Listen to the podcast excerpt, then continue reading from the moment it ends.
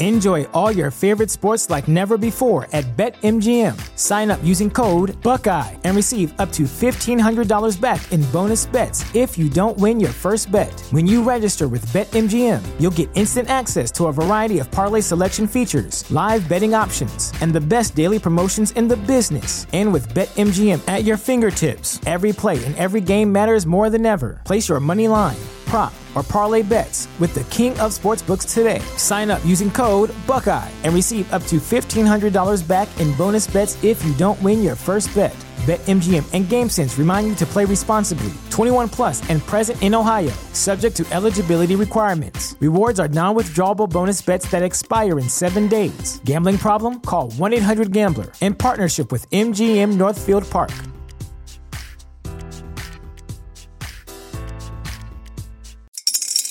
Spring is in the air at Littleton Coin Company, and we want to help you brighten your collection.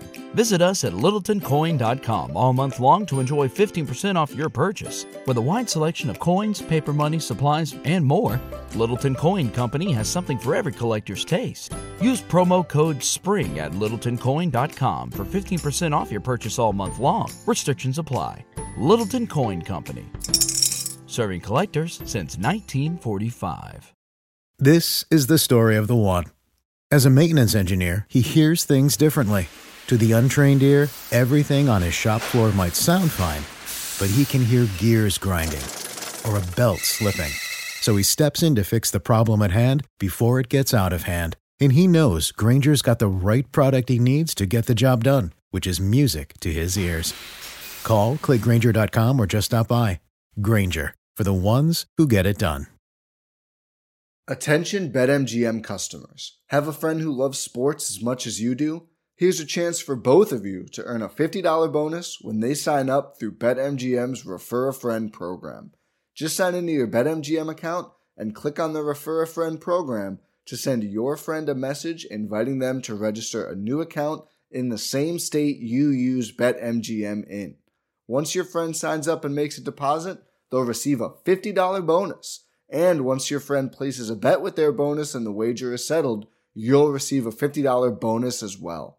Share the excitement and get a $50 bonus every time you refer a friend to BetMGM. Visit BetMGM.com for terms and conditions. Must be 21 years of age or older to wager. Ohio only. New and existing customer offer. All promotions are subject to qualification and eligibility requirements. Rewards issued as non withdrawable bonus bets. Bonus bets expire in 30 days. Please gamble responsibly. Gambling problem? Call 1 800 Gambler in partnership with MGM Northfield Park. Nobody builds 5G like Verizon builds 5G because we're the engineers who built the most reliable network in America. And the more you do with 5G, the more building it right matters. The more your network matters. The more Verizon engineers going the extra mile matters. It's us pushing us. It's Verizon versus Verizon. 5G built right from America's most reliable network. Most reliable based on rankings from RootMetrics second half 2020 U.S. report of three mobile networks. Results may vary. Award is not an endorsement. Introducing the Lowe's List for Innovation. While our aisles are filled with innovative products, we've selected our favorites just for you. Like the exclusive Whirlpool washer with industry first 2 in 1 removable agitator. We love this washer because you can customize any load. And with other smart features to streamline your laundry routine, this product is a must have for families. Shop the full Lowe's list of top picks at Lowe's.com. Lowe's, home to any budget, home to any possibility. U.S. only.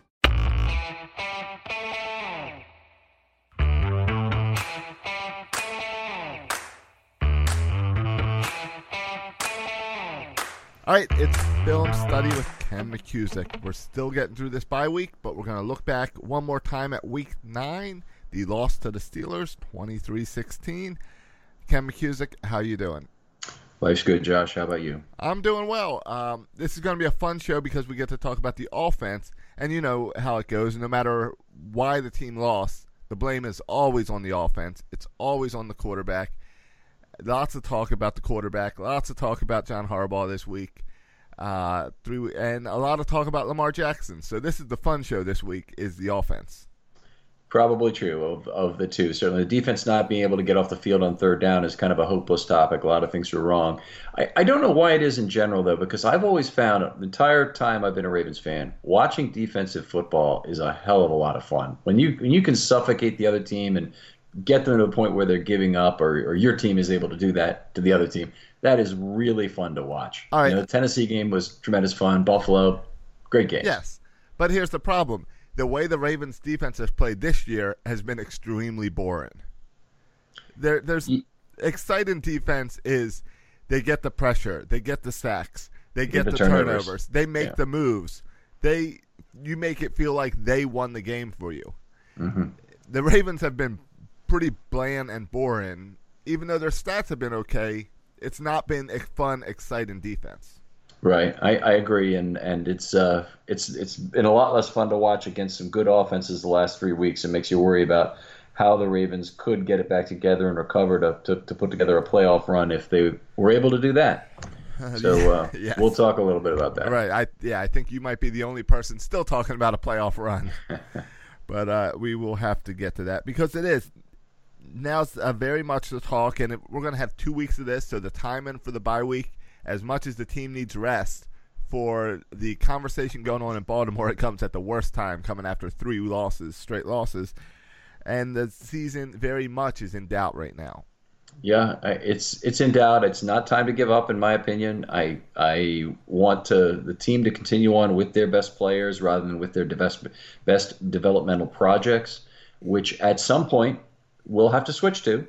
That we'll have to start hoping that yeah they put in Flacco, they put in a, or sorry they put in Jackson, they put in a, a probably four or five guys on defense that are developmental prospects uh, to try and get them more playing time. We want to see what Anthony Averett can do. We want to see what Chuck Clark can do after he's been sitting for a while. Timmy Williams, uh, Tyus Bowser, uh, Zach Sieler. I mean, those are some guys we really want to see some snaps from in the second half of this year if the year is lost. But for right now, we want the best team on the field, and I think right now that means Joe Flacco and not uh, Lamar Jackson. Well, and we've got to get to that because I've been called on Section 336 this week. I was just being accused of being a Joe Flacco lover because I've been complaining for weeks about the fact that I feels like the rhythm is broken every time Lamar goes out there, and that I feel like it's totally screwing with Joe every time he goes out there. So, and I've also noticed that when the Ravens get in these holes, like this past week, they tend to say, "All right, let's just Joe, let's just run with Joe, and let's not put Lamar out there, and Lamar will will stay on the bench more when the team's trying to come back."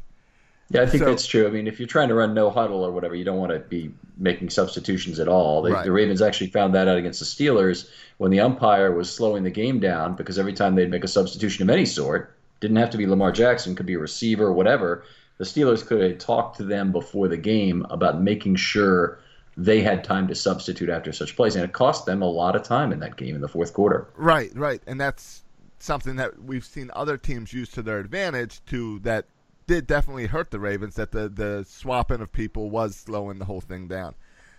But with just Joe versus Lamar, I felt like all right. I've been watching the Ravens when they get behind, they don't use Lamar. So my thought was okay, going into this must-win game with the Bengals, season on the brink, gotta gotta do it all down. That we would just say, all right, the let's not try out Lamar this week unless it's really necessary or something. Let's just win this game and let's give Joe the ball. But John Harbaugh's comments this week have been different, where he's been saying he wants to see more of Lamar, and then he went on to talk about how they've even tinkered with the idea of giving Lamar a full set in a game. Well, I think I think that's setting up and managing expectations of the fan base for them making a change down the stretch if the if the season gets away. Uh, and, and by the way, the, the usage of Lamar so far, I think, has been pretty good in terms of getting him into situations where he can help the team, particularly to pick up a first down on third and two or three, which seems to be the automatic Lamar Jackson situation. Is put him in the shotgun on, on third and two or three. Now, it didn't work out when they were at the four yard line this last week against the Steelers. We'll get to that a little bit later. But I think in general, it's been a pretty good strategy for the Ravens. He's done a good job of converting first downs. Uh, you know, they want Flacco's arm in the game when it's third and longer than that in order to try and uh, throw for the first down, make sure the ball goes to the sticks, make sure the ball's on target with a higher probability, all right. the things that go along with that. Right. Make sure when you need 15, he throws it 11 or four, exactly, and, exactly, and right. to let the other guy pick up 11. Yep, exactly. Um, all right, so that's something. I just found the comments by Harbaugh really strange because it makes sense if you're saying it next week, but here where you're kind of uh, nose to the grindstone, got to pull this win out. It seems weird to me to say more Lamar. Like I don't well, feel like more Lamar is the key to winning. I, I think I, I I think the amount of Lamar is probably fairly optimal right now, but the way they are advancing Lamar's knowledge and ability to, to control the huddle, to, to call a play, seems to be good. We heard some other comments from James Urban today in terms of how Lamar is progressing in terms of being able to relay a play call in the huddle. That was a very large concern at the start of the season when Lamar Jackson was literally talking at an interview about looking in the mirror to practice play calling. And now I understand he's practicing play calling on the sideline. It's always going to be reported that he's making all sorts of progress in that regard. Right. But he he couldn't help but make progress from where he was, of course. And and when he goes on the field, he looks like he knows the plays that he is likely to be assigned to do. When you get him to but a full series, but they're simple. More, they're simple. Yes, that's right. Mm-hmm. So, all right, am I being too quick to uh, judge Lamar because I, I, give Joe the excuse of his rhythms being messed up. Well, Lamar's never had the chance to build any rhythm because he's in for one play off. Um, but I'm concerned that we haven't seen anything. We've seen two passes from Lamar, one that looked good that didn't mean anything, and one under pressure that was horrible. You're talking about in the last couple of weeks. yeah, he's last... thrown he's thrown a few more passes than that. Okay. He went four for five uh, in one of these games recently. Had a touchdown. That was a, that was the Carolina game. Um, I'm, you know, it will. His time will come. Is all I can say. I, I would be really interested to know how this next week the reps are divided in practice. We will not hear that. Okay, but I'm wondering if you know they they switch in Lamar for half the reps instead, or or for you know 60% of the reps at some point instead of instead of uh, you know probably 20 or 30% of the reps. So that'll be interesting to know exactly how that uh, how that works out. Uh, you know, everything is not perfect on the Lamar Jackson front. The fumble with Edwards is a very bad thing to happen. They, they, were lucky they were bailed out on that, but it was a, it was a run pass option play. It looked like he and Edwards were not on the same page right. in terms of who was that, actually keeping it. There you go.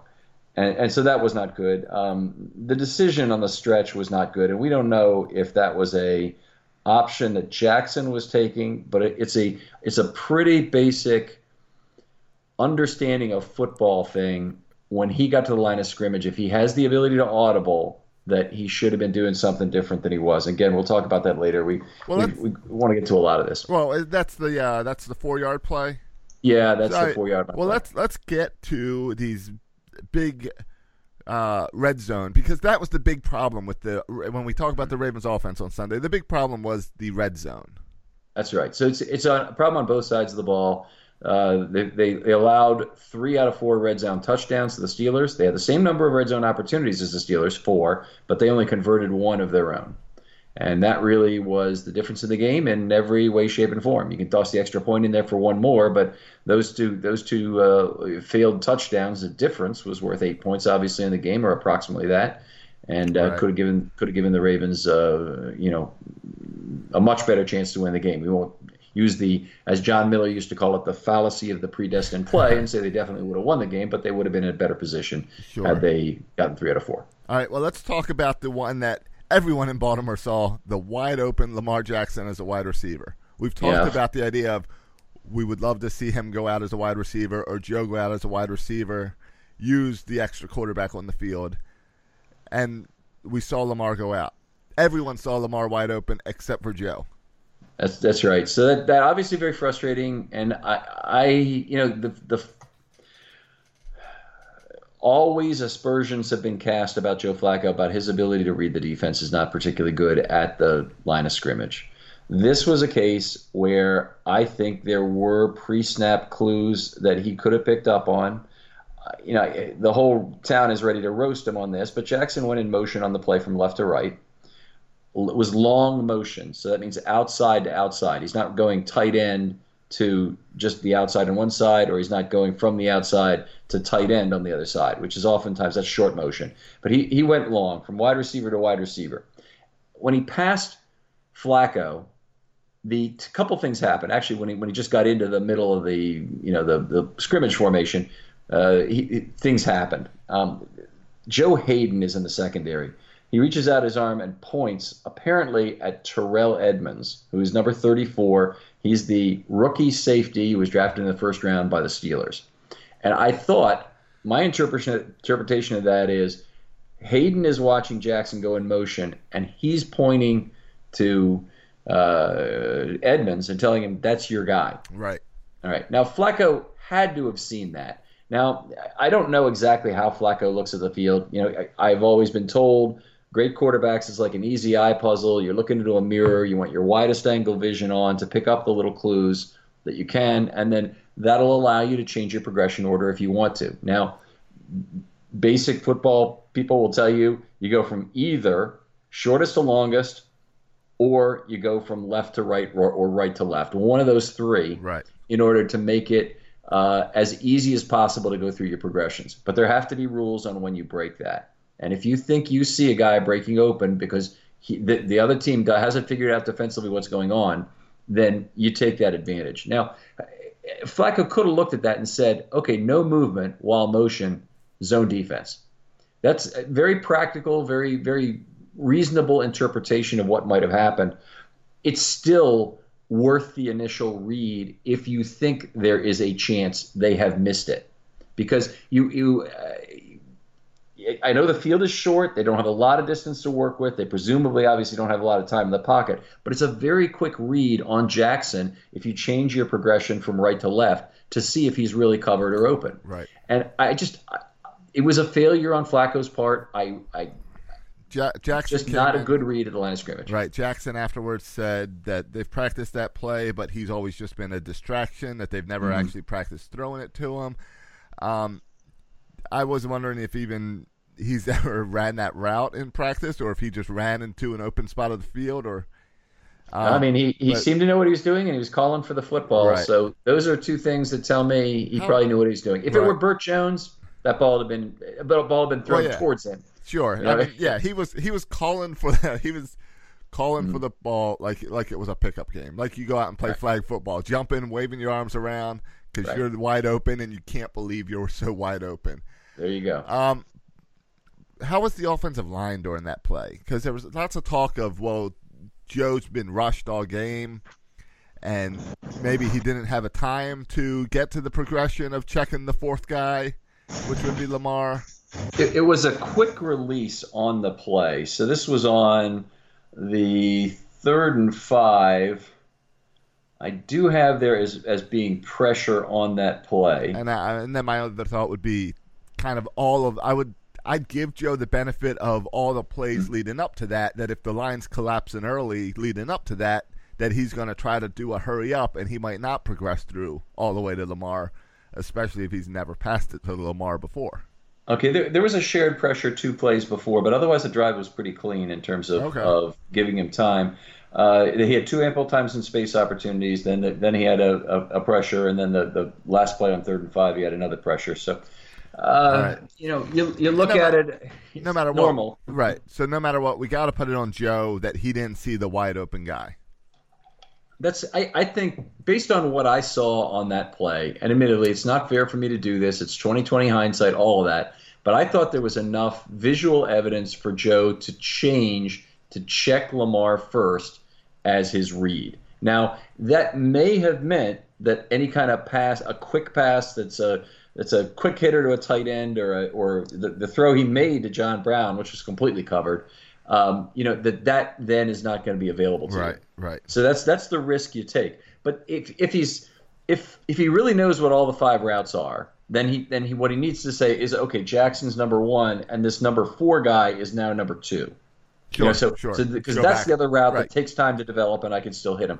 So it, it, I think you know if it's if it's if it's Aaron Rodgers, if it's Tom Brady, immediately th- those those five receivers just kind of change slotting, like you you'd see them change on a board, Right. And all of a sudden he knows in his head who who one, two, and maybe three are. If the, maybe three is going to be throw the ball away, Right. Another another point on this play, it is freaking fine to take a sack on that play. Go ahead. It doesn't matter. You're at the five yard line, True. damn it. True. You, you, you get a time. 15 yard sack. It's an easy. It's still an easy uh, field goal. You're right. Take the time to get it right. Don't try to force it. Um, all right, and I I know the Ravens aren't practicing this week because of their bye. They're actually taking the week off, so they'll practice next week. And I hope that the one of the first things the offense does is run this play and throw it to Lamar, because if if Joe has never thrown the ball to Lamar in practice, then okay, he might not even think about it during the game. Mm-hmm. Show, do it in practice. Let Joe see that Lamar knows how to catch the ball. Right. Some trust would be appropriate there. I mean, honestly, they could just go out back and play some play some catch Right. for, for that kind of thing. Exactly. play, play the game. True, but this isn't. Forget about the conspiracy theories. This isn't Joe doesn't want Lamar to look good, so he's not passing it to Lamar. No, I, I really don't believe that. I, I, I don't. I mean, there are reasons maybe why Joe Flacco wouldn't want Lamar on the field that you could you could conceive if you're a conspiracy theorist. But I, I don't I don't really believe that's the problem. I, I think uh, right now, if I were Joe Flacco, I would be cons- I would at least be conceding the fact that Lamar Jackson adds some value on in certain plays, and I would try and be as open to allowing that. And the comments I would make with regard to to you know how he's breaking down rhythm by taking snaps out of the shotgun when he's when Joe's on the on the sideline, I would I would basically shut the hell up about that right now, and I would do everything possible to make myself useful on the field, including you know moving backwards from the line of scrimmage, accepting you know being in position to accept a lateral, that sort of stuff. So, you know, I'm Joe's handling of this so far, I would say he has not set a great on-field example. Part of that may have been how what he was coached to do.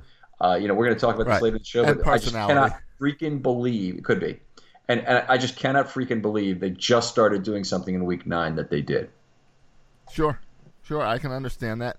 Uh, let's get to the other uh, big red zone issue, and this is also involving Jackson on the stretch. Was this the four yard line? Yeah, so four yard line, third and two, and and that's a that's a play. If you look on the website, you can see the pictures of the thing. The the Steelers had a nickel defense in, which which for starters tells you all they've got is six heavies on the field. So they had two inside linebackers. One of them was Vince Williams. I forget who the other one was. Might have been Bostic. They had two outside linebackers, T.J. Watt and Bud Dupree, who are not. Bud Dupree in particular is not a huge guy or anything, so you know he can he can be moved. Um, and then they had two uh, defensive linemen, Heyward and Tuitt, who are both quite good, but still can easily be moved by double teams, like any you know big lineman can be.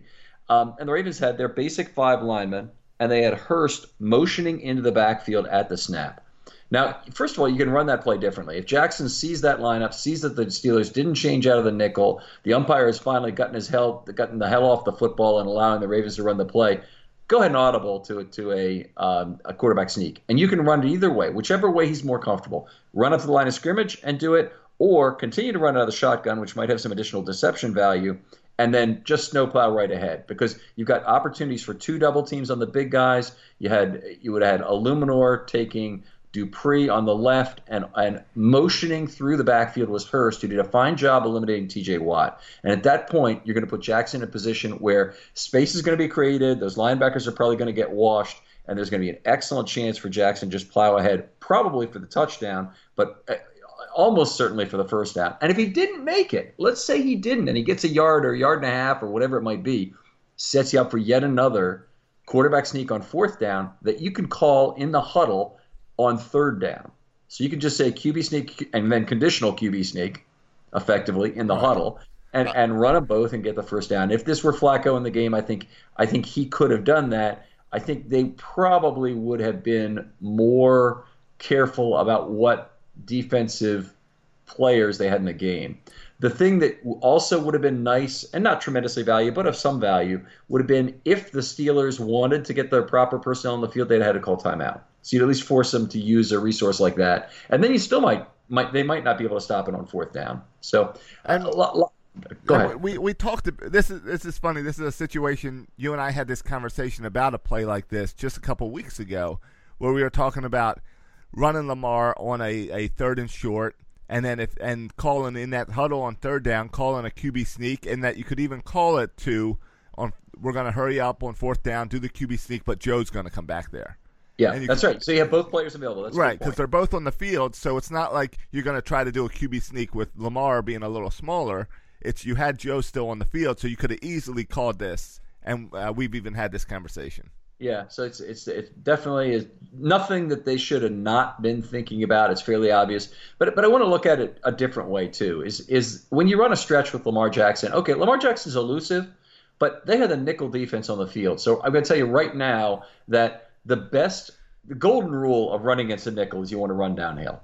Okay, when when they're playing a lighter lineup, you want to run downhill, hit the hole as quickly as possible, get to level two, make somebody miss, and make a big play out of it. In this case, there's only four yards to get, right. so you don't even have to do that. But but getting to the middle of the field is uh, quickly is what's really important about running into the nickel. Uh, the, the running a stretch play down here is more difficult because the defense only has 14 yards to protect going back. So there is no deep safety. That safety can can you know follow Jackson, and he's he's only going to be seven or eight yards from the play to start with, and he's going to be able to, to have a better chance to run him down on the sideline, and, and just everything is tougher about trying to run the you know any kind of stretch play or any kind of look for gap play with right. with Jackson bouncing it to the outside. And of course, it, it, it did fail in this particular case. So we've got 2020 hindsight.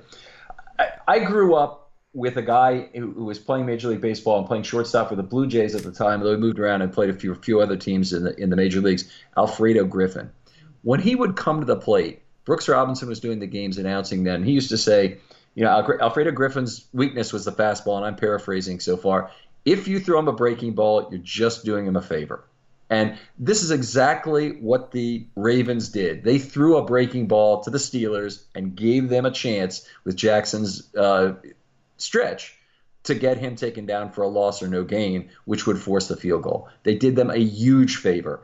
And whether or not they would have got it on one down is maybe in question. Whether or not they would have gotten on two downs, I'll take that bet every day. And, uh, you know, it's just, I do not understand the choices that they made there offensively. Right. It seems like they try when when they're giving Jackson the ball to run, they try to do the stretch and get to the outside a lot, uh, which makes sense because he's got speed and he's looking for that hole. But when you only need four yards or two yards at this point. Yeah. It seems a little odd to try to get more when even if you broke something, the most you could get is four. So it's not like right. you. Well, four, four is a touchdown, so that is right. the maximum payoff. So I understand. I, I I do understand in that sense. I just thought of of the ways you cannot score a touchdown there, the Ravens picked one of the most effective ways to not score right. a touchdown. Right. They had easy options. They tried to make yeah. it difficult. Um, all right. I guess it's Steelers game, so everyone's uh, thinking differently. Everyone's trying to outsmart each other. So we had some different formations on Sunday. Yeah, different. You know, is a is an interesting word for this first one I want to talk about. And there's pictures out on the website. I encourage you to follow along when you when you can and take a take a read out there. But the first one is the Lewis split wide play. And and again, this was Lewis split wide and ineligible. Uh, remind people who are listening what that means. There's, there's seven people on the line of scrimmage for the offense. That's every play. Okay, the middle five it doesn't matter where the center is snapping the ball from, but the middle five of your seven guys on the line of scrimmage are ineligible. And so are any players who have numbers in the 50s, 60s, or 70s who do not declare themselves eligible. But in any case, Lewis lined up, split wide to the left, and outside of him, and also on the line of scrimmage, was Joe Flacco. That immediately made Lewis ineligible to be a receiver on the play. They had only four linemen tight to the line of scrimmage. They had a tight end in there also set up. And those four guys then have a harder time block getting the play blocked up. It did end up working for a 12 yard gain that, that Jackson threw for. But the point of the matter here is that they tried this exact play against the Steelers with Lewis wide. The first time they did it against the Steelers was the second time they'd done it this season. The Steelers had a good advanced scouting. They clearly were prepared for it. Didn't fall for it the first time. I don't know why you run the same play again five five weeks later. I do not. I, I cannot figure it out. And all of the other things we've said about moving back behind Jackson's plane to try and accept a lateral and then have a forward pass, and that could work for either of them, by the way. Lewis is also allowed to make a forward pass in that situation. He's allowed to accept a lateral. He is just not allowed to take a, receive a forward pass. So there were things they could have done. Another possibility is throw the ball to Flacco and let Lewis get out in front to block. Well, they weren't set up for that either. Flacco was actually in front of Lewis and also in front of Jackson on the play. So nothing was set up for them to be confused by this at all. It ended up they did keep one guy over there. It was Coty Sensabaugh. He was opposite Flacco on the play, but uh, it was two of ours for one of theirs in that particular case as far as running that play. Did happen to work. Lamar was elusive. He threw a 12 yard pass to Crabtree, uh, caught it in traffic. The play ended up working. The fake didn't end up working. Didn't end up accomplishing anything by having Lewis split wide. Right.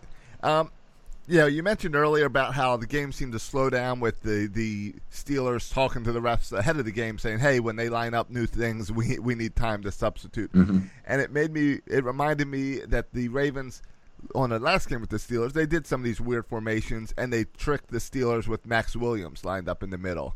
That's right. And, and so that made me wonder if if they went to the refs and say, "Hey, they, they tricked us last time. Give us give us some time to, to see what's going on this time." It, it, it certainly would which, not surprise me, and, which then and, makes it harder know, to do it again.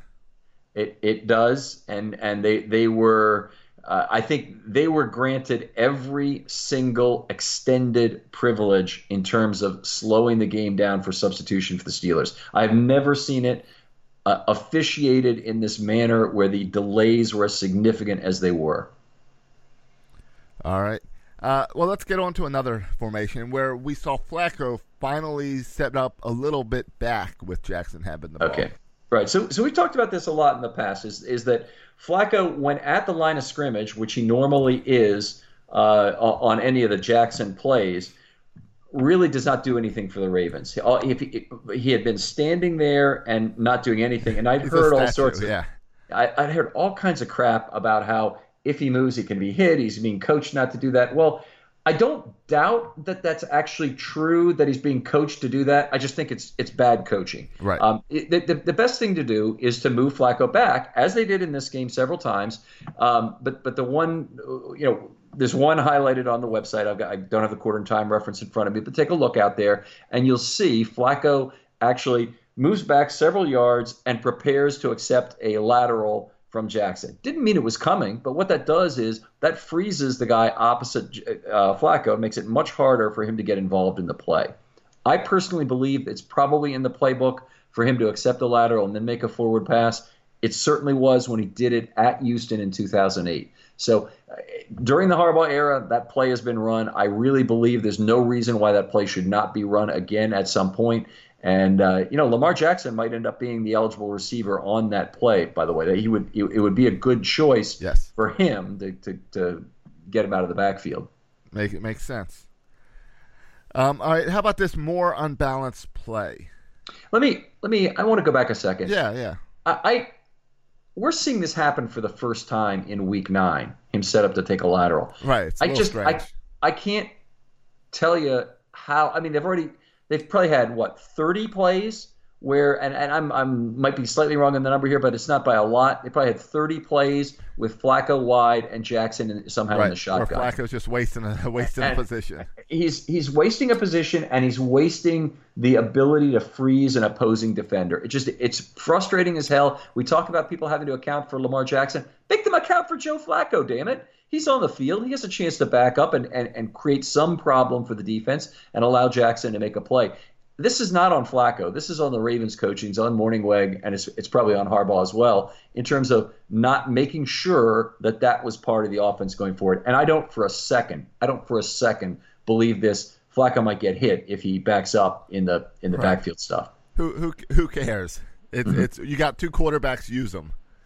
Well, I mean, if if if it was ever threatened, if it was ever done, I, I don't I don't know what might happen. But one of the possibilities is our Jackson can just, or sorry, Flacco can just step out of bounds. And then if he gets hit, you, you probably get a penalty right. for it because the quarterback, even when they're not playing quarterback, is probably going to get extra protection.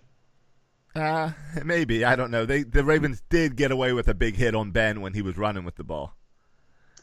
So, yeah. So I, I think I think they I think the refs as as soft as they're treating quarterbacks, I think are at least giving them some freedom when they're not playing the position of quarterback.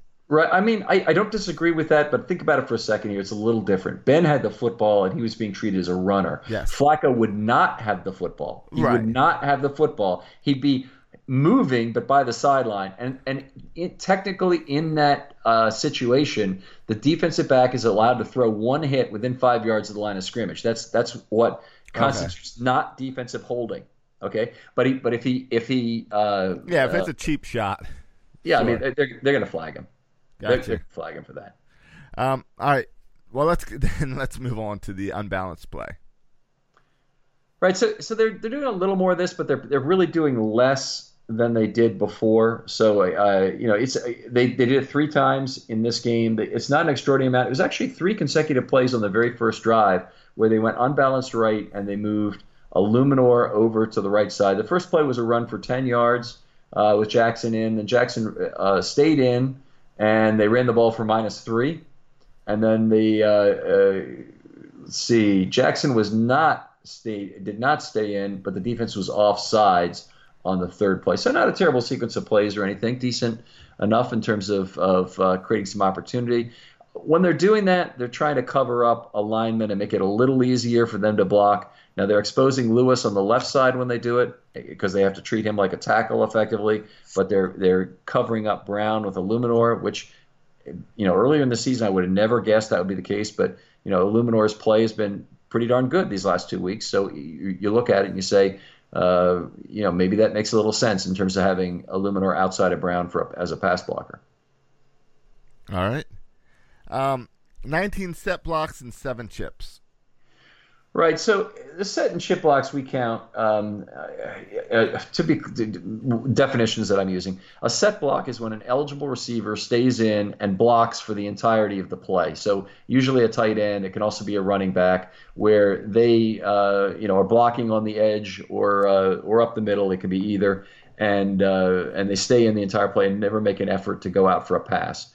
Chip blocks are typically thrown by a running back, but it can be a tight end as well, where they um, uh, hit an, usually an edge rusher while they're already engaged, usually in the midsection. They can also do a chip block by simply, uh, and then they subsequently go out for a pass. They can also do do it just with their hands. We've seen a lot of hands chip blocking this year so far from Buck Allen. Uh, you know, just trying to set up the edge rusher better so the tackle has a squarer opportunity on him and then go out for a pass himself. The problem with chip blocks are while they help your tackles, they hurt the number of routes that your uh, running backs can run. So they have a limited uh, route tree they have getting out of there. Set blocks, of course, use the eligible receiver entirety, so you, entirely, so you're playing with one less for each of those.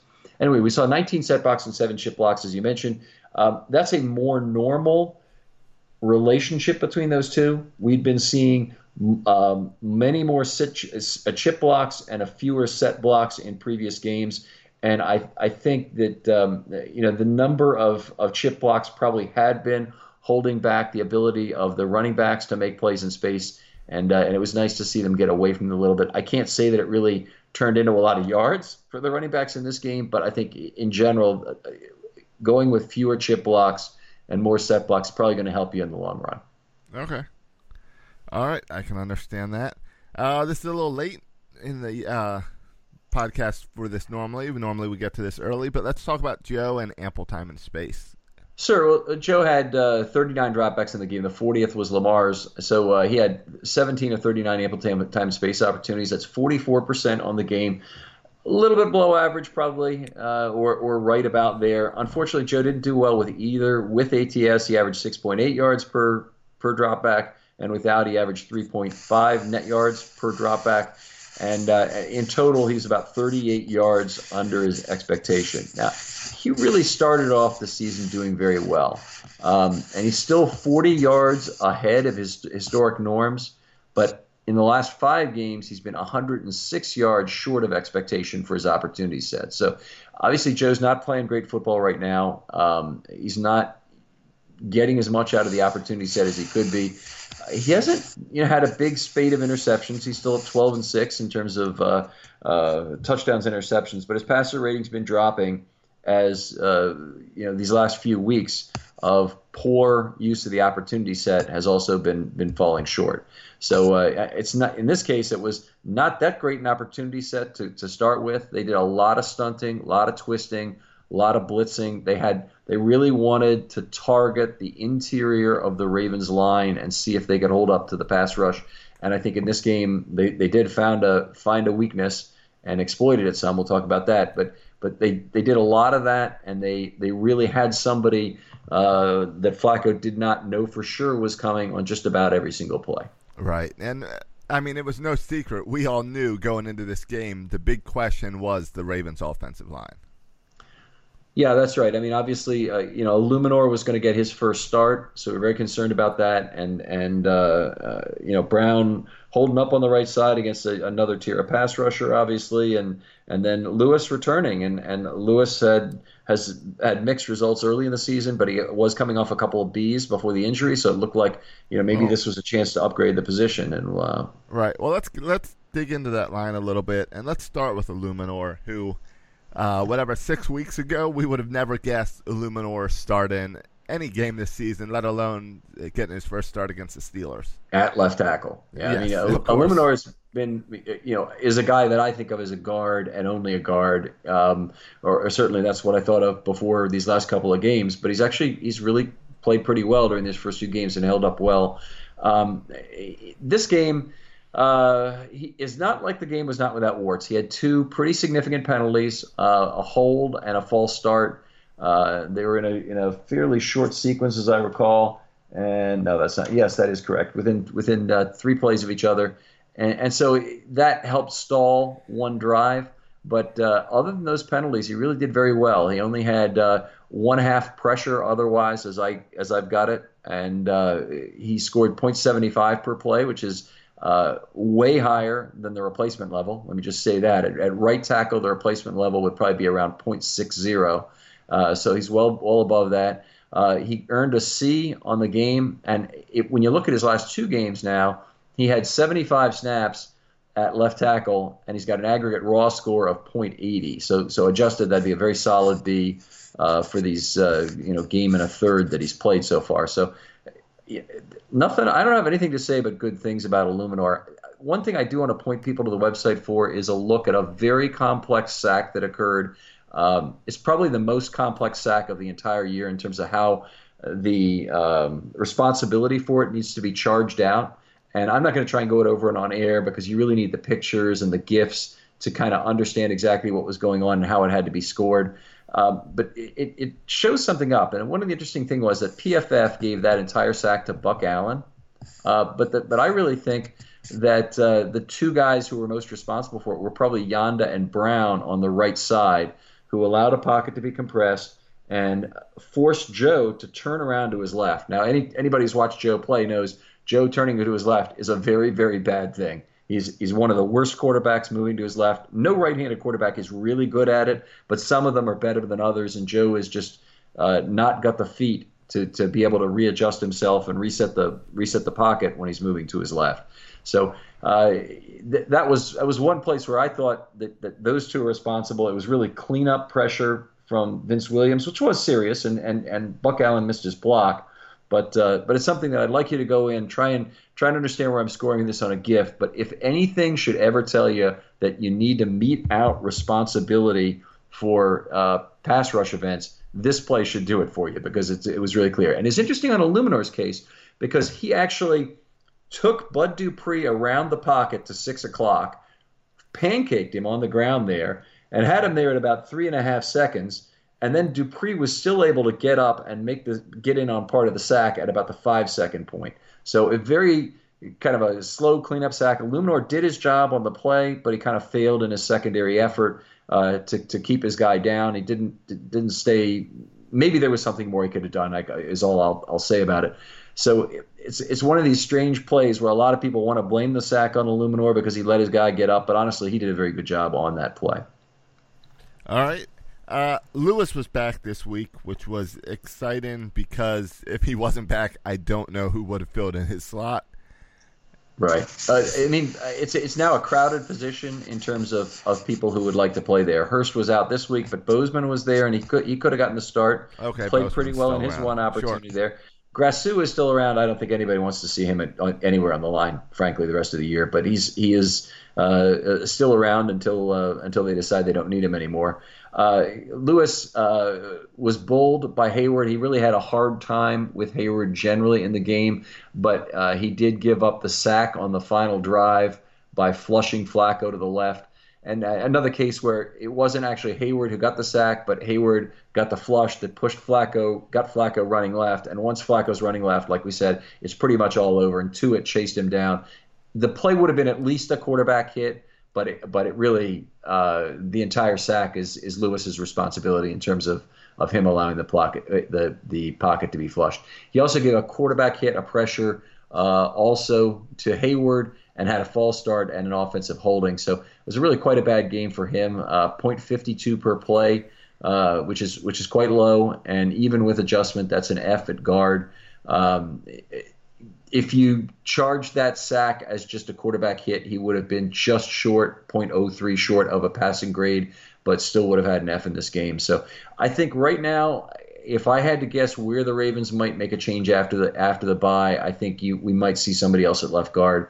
Um, it's not a sure thing, but if Hurst is back and healthy, that might be a spot where we'd see him, and if it's possible even that Bozeman would would get a chance at the job as well.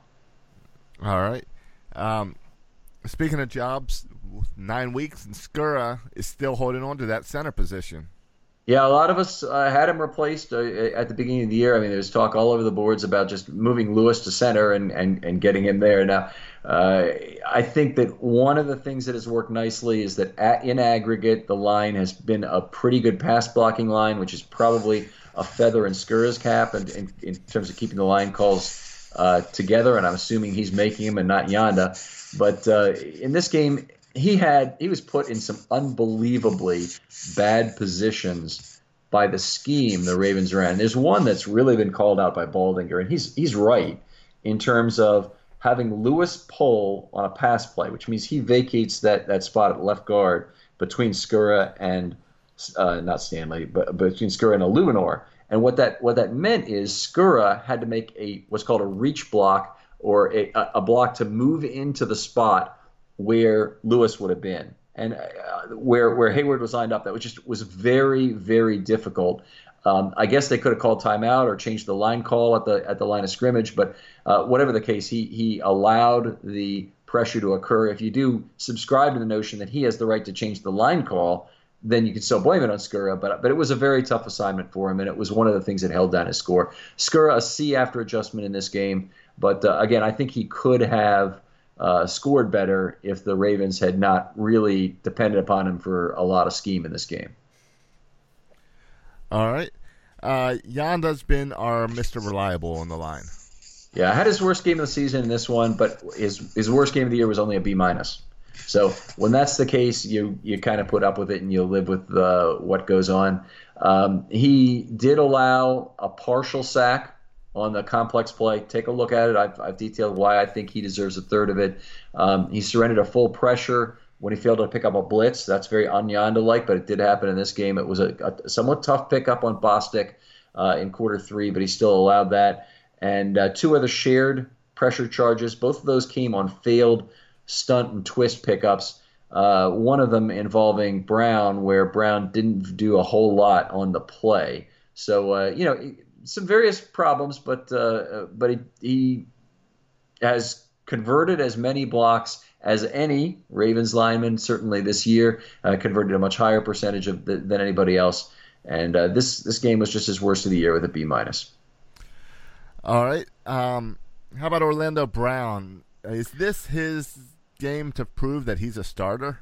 Well, you know what? There has been so much lauding of Orlando Brown's performance from this game. It's going to be hard for me to convince you that I think this was just another game in the same along the same line as these last two. Now, there's nothing wrong with the way Orlando Brown is playing. I think there are indications that he he has more to offer certainly than what his grade level has been so far. But he's still making some mistakes. In this game, he had a holding flag. Um, he body slammed Watt to the ground and and got that. And it was just the very next play, in fact, that he picked up a third of the sack. Now, play that that play has been shown over and over again as Orlando Brown taking care of T.J. Watt again and flattening him on a pass play. But what actually happened was Orlando Brown allowed Watt to bull him into a point where Flacco had the phone had the pocket phone booth and had to turn his back to the right side. So he had to turn left, turn his back to the right side, and Watt took a swipe at Flacco to try and get the ball loose, and Brown used that opportunity to flatten him. That's a nice recovery by Orlando Brown, but it's not really accomplishing its job on that play. It's still a pressure allowed, or effectively what is a, what is a similar right. scoring to a pressure. So, I, you know, there, there were there were things about it that were good, but uh, you know, there, there were there were other parts about his performance that were not so good. He missed six blocks in this game. Now, one of those he didn't get out of his stance on time, but there, Yanda was also late out of his stance, so I wonder if there might have been a snap count issue. Uh, another one, he missed a block in level two no problem. Happens all the time to tackles, and it's something where if you're on the backside of a run play, I completely understand. And those are the low cost missed blocks. But he did have three times where he missed a block that was a case of him uh, not hold, being able to hold his ground or getting beaten to the outside on a pass play. And in those cases, um, those would have been worse if Flacco hadn't gotten the ball out quickly. So decent game by Brown, no problem. But it's a, it's his third straight C at the position. I think that's good for a rookie. I'm happy. I think he, will he is on you know reasonable track to, to be a, a, a, very solid offensive line in this league. I just I, I don't see what PFF is seeing so far about uh, you know him having a really great game in this one. Gotcha. Um, all right, what's up with our running game? Is it the line's fault? Is it our backs? Why is it that we haven't really been able to get anything going on the ground? Yeah, it, it's a combination of things. First of all, our yards per carry are, are low. The, the, Ravens' yards per carry, I always say are or we, but the Ravens' yards per carry are, are fairly low. They're in the three and a half range. And the problem there is not really the line as much as it is not taking advantage of the level two opportunities they have gotten.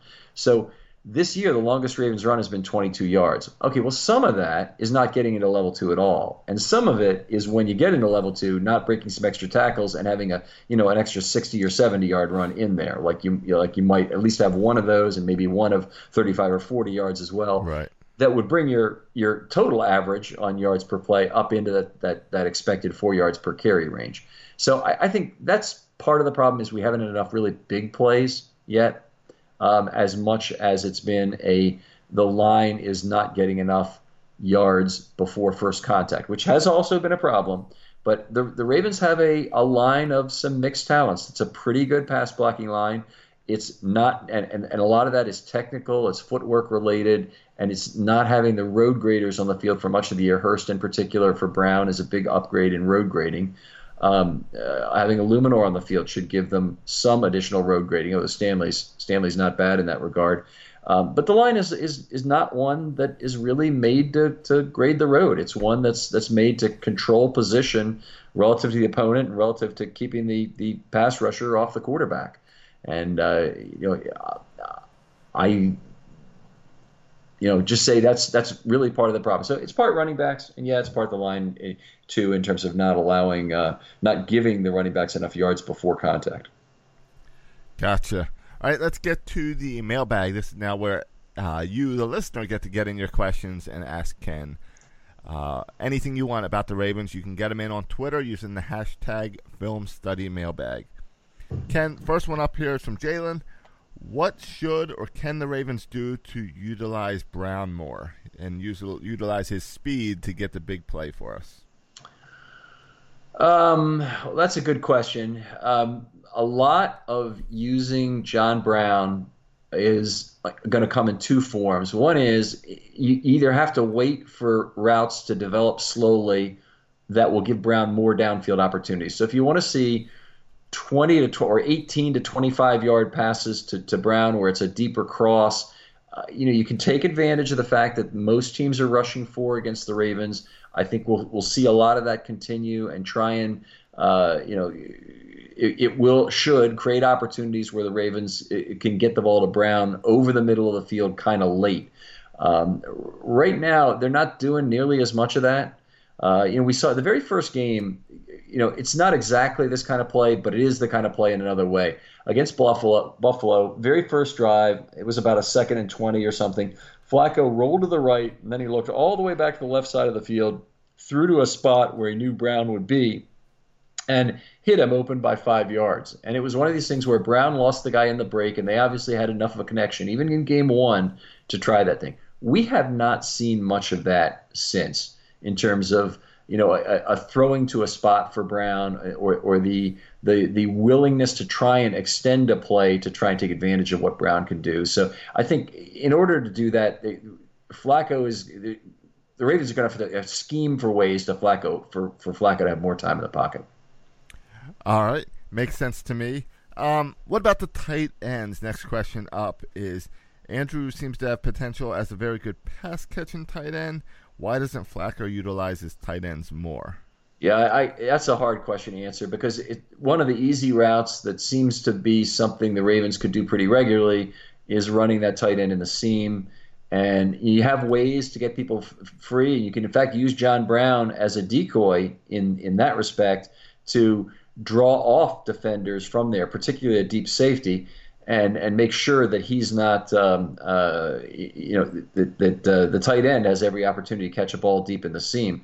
When they've done it, they've been very successful. They haven't run it just to the tight end. They ran it to Chris Moore this last week. They did run one to Hurst as well this last week. They've run probably four or five times so far this year already to Andrews. Um, I would love to see more of that. I would love to see more of what we saw when on the third and nine play against the Steelers, where Andrews picked up 20 yards. Um, I'd love to see more of both Hurst and Andrews try and you and, and for that matter, all the tight ends use their body uh, to to get a better opportunity to catch the football. Um, tight ends are the strength of this team receiving wise. It's not these wide receivers. The wide receivers are okay. The tight ends are what are what are really the strength of the team, and it would be nice to see them use those more. All right. Um, Meg gets in with what is the value of RG three right now for the team?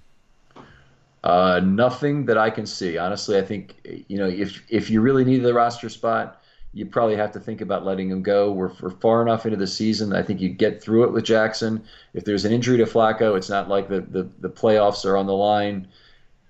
Really, at this point, there's not get putting RG three. Let's put it this way: putting RG three in for Flacco is not going to fix your situation with the playoffs. It might be that Flacco can bring the Ravens back to a playoffs to a playoff spot, but putting RG three in for Flacco isn't going to get it done.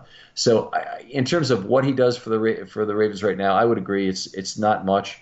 Uh, it's unfortunate for, for Griffin because it's a year lost. I'm, I'm, sure it's a year he would have liked to have get some playing time and reestablish his NFL career at age 28, but uh, it's not the way it worked out. And you know he'll he'll be probably somewhere else next season. Right, and that's as a as a player, you've got to think that there must be some value for him as a mentor and uh, player coach to Lamar Jackson. Yeah, very very good point. And and I, I think you know one of the things you, you really pick up from Griffin when you hear him speak at the podium is he's just one of the most mature human beings and intelligent that you'll you'd ever care to meet that plays football. I mean, he's just uh, really is well centered in life, uh, kind of Ben Watson like in his ability to, um, uh, you know, just be very centered and whatnot. In particular, giving advice to Jackson about not taking hits is something that Griffin certainly has experience with.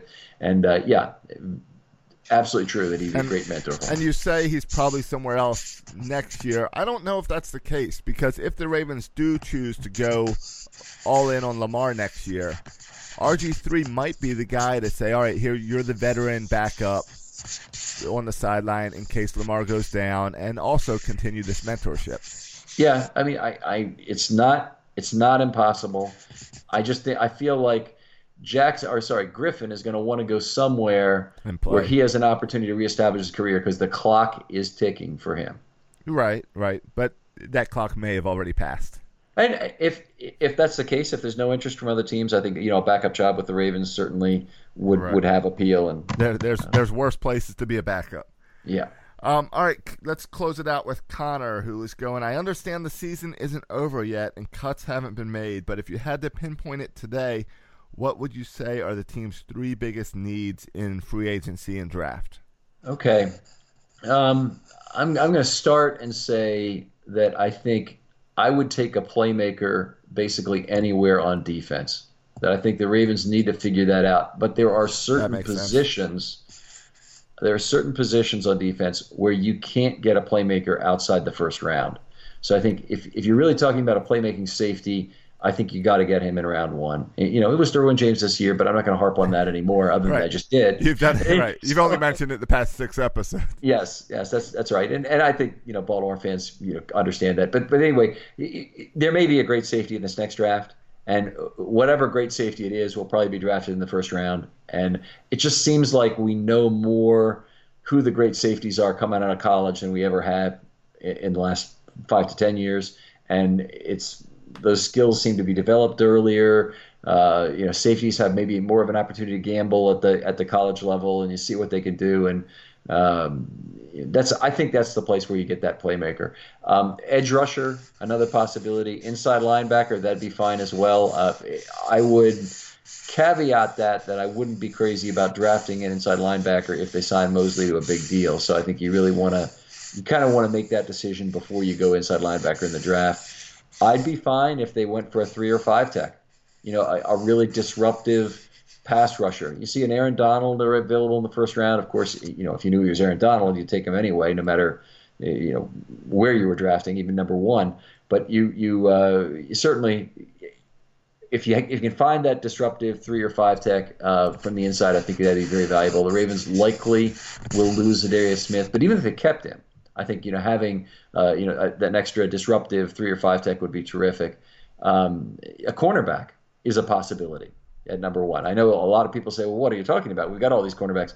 Well, you know they're talking about releasing Carr and Smith. That would leave them with Humphrey and Averett as starters.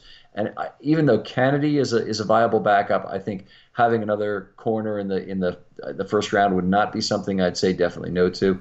On offense, I think other needs that they would have, they they could use a tackle uh, to be certain. Um, and and uh, you know, in this case, I'd say they try to not make that a first round um, need if they could, because they can accept a tackle slash swingman, but they can't. You need another guy who can play tackle for sure uh, on, on, the roster. Um, they could they could go at center and try and find their next center in the draft. Again, I think that'd be a second or third round pick. I don't think it's a one. Um, they certainly could take a running back. I would hope that is a second or third round pick because first round running backs I don't have a I, I don't have a great feeling about. Um, uh, right. That was they, my that was my question for you was running back because it seems mm-hmm. like we haven't had a Jamal Lewis, Ray Rice, a playmaking running back in a long time. We keep trying to make it work, but nothing's nothing's clicked. Right. I, I, mean, I think they actually probably did have it last year with Collins, but you're, you're, right. They haven't had one who's who's been consistent year to year since Ray Rice, and and that's uh, obviously put them in a bad spot. Uh, you know, the running game, honestly, in today's NFL is less important than it's ever been. So you you got to be honest right, about that. So the, the guy you want has to be able to catch the football, and that limits your choices in terms of the natural catchers and whatnot who are who are there, the, the snatch hands. That, that's a good point, especially if we're going in a direction where the quarterback's going to run the ball. There you go. So yeah, yeah that's a good point. Good point. Um, all right, Ken, uh, let's plug Russell Street Report. We want people sure. to go on over there. You mentioned earlier that you've got this broken up with gifs and pictures and everything, where it makes a whole lot more sense sometimes to walk through a certain plays. Right, that, that's right. And I, you know, I, my article said my, my my column has been called film study. I mean, I I am more of a modeler than a true film guy, but I'm watching the same film you are. I'm looking at things to see that, but uh, but you know, my specialty is really collecting data. But I I, I know people want to see pictures to have plays explained, and I'm doing more of that now. And particularly this case with the offensive line article, there's a good one out there. I'd like you to try and take a look at. Um, uh, other than that, I've got the normal stuff up there. The defensive article is still there. Next week, we'll be doing two podcasts one on the offense, one on the defense, in terms of the uh, categorization of players and what the Ravens have to look forward to in 2019 and beyond with their current roster. And uh, that might have been the better time for that other question, but still a good one. And uh, what else we have uh, to talk about? How about so, Birdland Sports, the yeah, website? I want to talk about Birdland Sports because you know that's where we host Film Study Ravens. That's my uh, baby is Birdland Sports, and a chance for me to help out other podcasts and help with this amateur sports talk for Baltimore. Get out there, and we've been having lots of trouble with our feed over the past few weeks. So we tore it up and rewrote Birdland Sports completely. New servers, new design, new everything, and I'm really excited about it. If you go on over to birdlandsports.com and click on Film Study, the latest episode immediately starts playing. And if you're not that type of person who just wants to play from the website, if you click on the show name, you then have a nice big black or purple uh, download button. So it's, okay, now I'm going to do that right now while we're while Yeah. we're doing this. Yeah. So I'm going to go over to Birdland Sports and And while you while you go ahead and do that, I'm going to say the other feature that I'm really excited about on the film study page, and that's on the right hand side. If you go to uh, Birdland Sports or uh, slash Film Study Ravens, which takes you straight to Film Study, or if you just go and click on the Film Study logo or hit the menu button and click on Film Study, on the right hand side is a big Film Study mailbag label with two slots: your name and your question. You can get your questions in that way for those of you who are not using Twitter. Makes it really nice and easy. okay, I'm seeing the film study mailbag over here. Now, if I click on the episode up, Right. I better turn that off, right? Yeah, it's going to start playing immediately. But All if right, you but if you click on where it says Week Nine Defense Evaluation, it'll open up a new page and you'll see a black download button. There you go. I did. I saw the black download button, and So- it- we don't have we don't have a subscribe button there. Uh, no, we do not have a subscribe button yet. That will be coming on that front page. This Very this cool. page is growing fast. I've been working on it every day. I got it to the point that I thought we needed to launch it, and uh, we're at that point. But every day, something new is going to be showing up on this page. Well, great job, Josh. It really looks nice, and and uh, it's a it's a great mission to try and get a, a lot of uh, new podcasters started and new analysts started in this way. It's a, a, a cool thing to do. All right, now I want to get to I want to talk about our podcast schedule for the bye week, how we'll be spending the bye week, but I'm going to do something a little different. I want to sneak in one more mailbag question because one just came in, and this is a fun one. So this is from Jay. I was listening to a national sports talk show on Monday. Uh, they were having a discussion on the Chargers kicking woes. The host said he would call the Ravens and offer a first round pick for Tucker. If you were the Ravens, what would be your asking price for Tucker? Okay, well, first of all, the trade deadline has passed, so Right. this is kind of a, a moot point. If if this offer was made during the offseason, Tucker for a first round pick, I think then you've you've got to you got to kind of look at it and make a decision. Tucker's Yeah. signed for a while yet. There was signing bonus involved. There's some proration of that, but Tucker is is of greater value than his contract number. I'm convinced of that. So it's it, you know, I I can't say I'm, I'm really jumping on a first round pick for Tucker, especially from the Chargers. It'll Well, right, it kind of depends round. how high that first round pick is, Mhm. because sure you're you never you're not going to take a kicker on the first round, so you look at that and first glance is that's really high for a kicker, but Tucker is a pretty special kicker. He is a very very special kicker indeed. In fact, the Saints. I think spent the number two or three overall pick on Russell Erxleben, who was a kicker punter in the in the 70s or early 80s. I've, I've got to look back to see the see the exact time, but a first round pick has been used on a kicker before. Okay. So uh, uh, some crazy stuff. I, I I don't have an answer for you, but fortunately we don't have to make the decision right now because the uh, trade deadline is passed. Of course. All right. So next week, right, uh, this is our last podcast for this week. So we get to take the rest of the week off, just like the Ravens. Get back to work next week. What's our schedule upcoming? So we got we have an offensive and defensive roster evaluation show.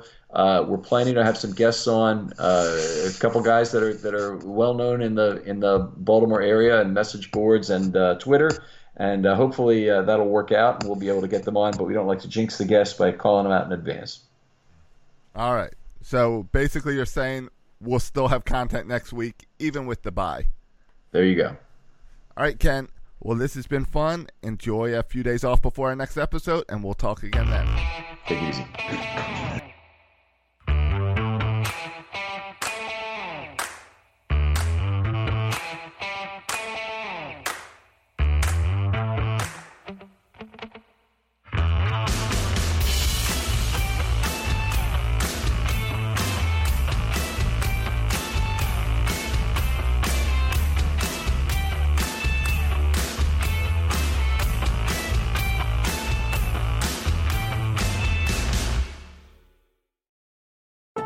Introducing the Lowe's List for Innovation. While our aisles are filled with innovative products, we've selected our favorites just for you. Like the exclusive Whirlpool washer with industry first 2 in 1 removable agitator. We love this washer because you can customize any load. And with other smart features to streamline your laundry routine, this product is a must have for families. Shop the full Lowe's list of top picks at Lowe's.com. Lowe's, home to any budget, home to any possibility. U.S. only. Enjoy all your favorite sports like never before at BetMGM. Sign up using code Buckeye and receive up to $1,500 back in bonus bets if you don't win your first bet. When you register with BetMGM, you'll get instant access to a variety of parlay selection features, live betting options, and the best daily promotions in the business. And with BetMGM at your fingertips, every play and every game matters more than ever. Place your money line prop, or parlay bets with the king of sportsbooks today. Sign up using code Buckeye and receive up to $1,500 back in bonus bets if you don't win your first bet. BetMGM and GameSense remind you to play responsibly. 21 plus and present in Ohio, subject to eligibility requirements. Rewards are non withdrawable bonus bets that expire in seven days. Gambling problem? Call 1 800 Gambler in partnership with MGM Northfield Park.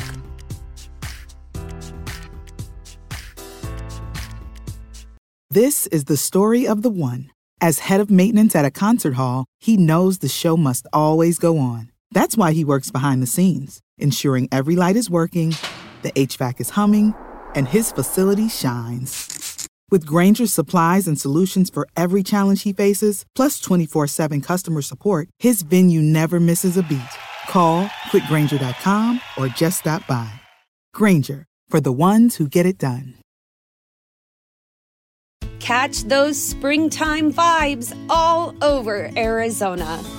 Break out of the winter blues by hitting the water at one of our lake and river parks. Take a hike among the wildflowers. Just make sure to stay on the trails and leave the flowers for the bees. Discover Arizona's best kept secret and visit azstateparks.com slash amazing to start your springtime adventure.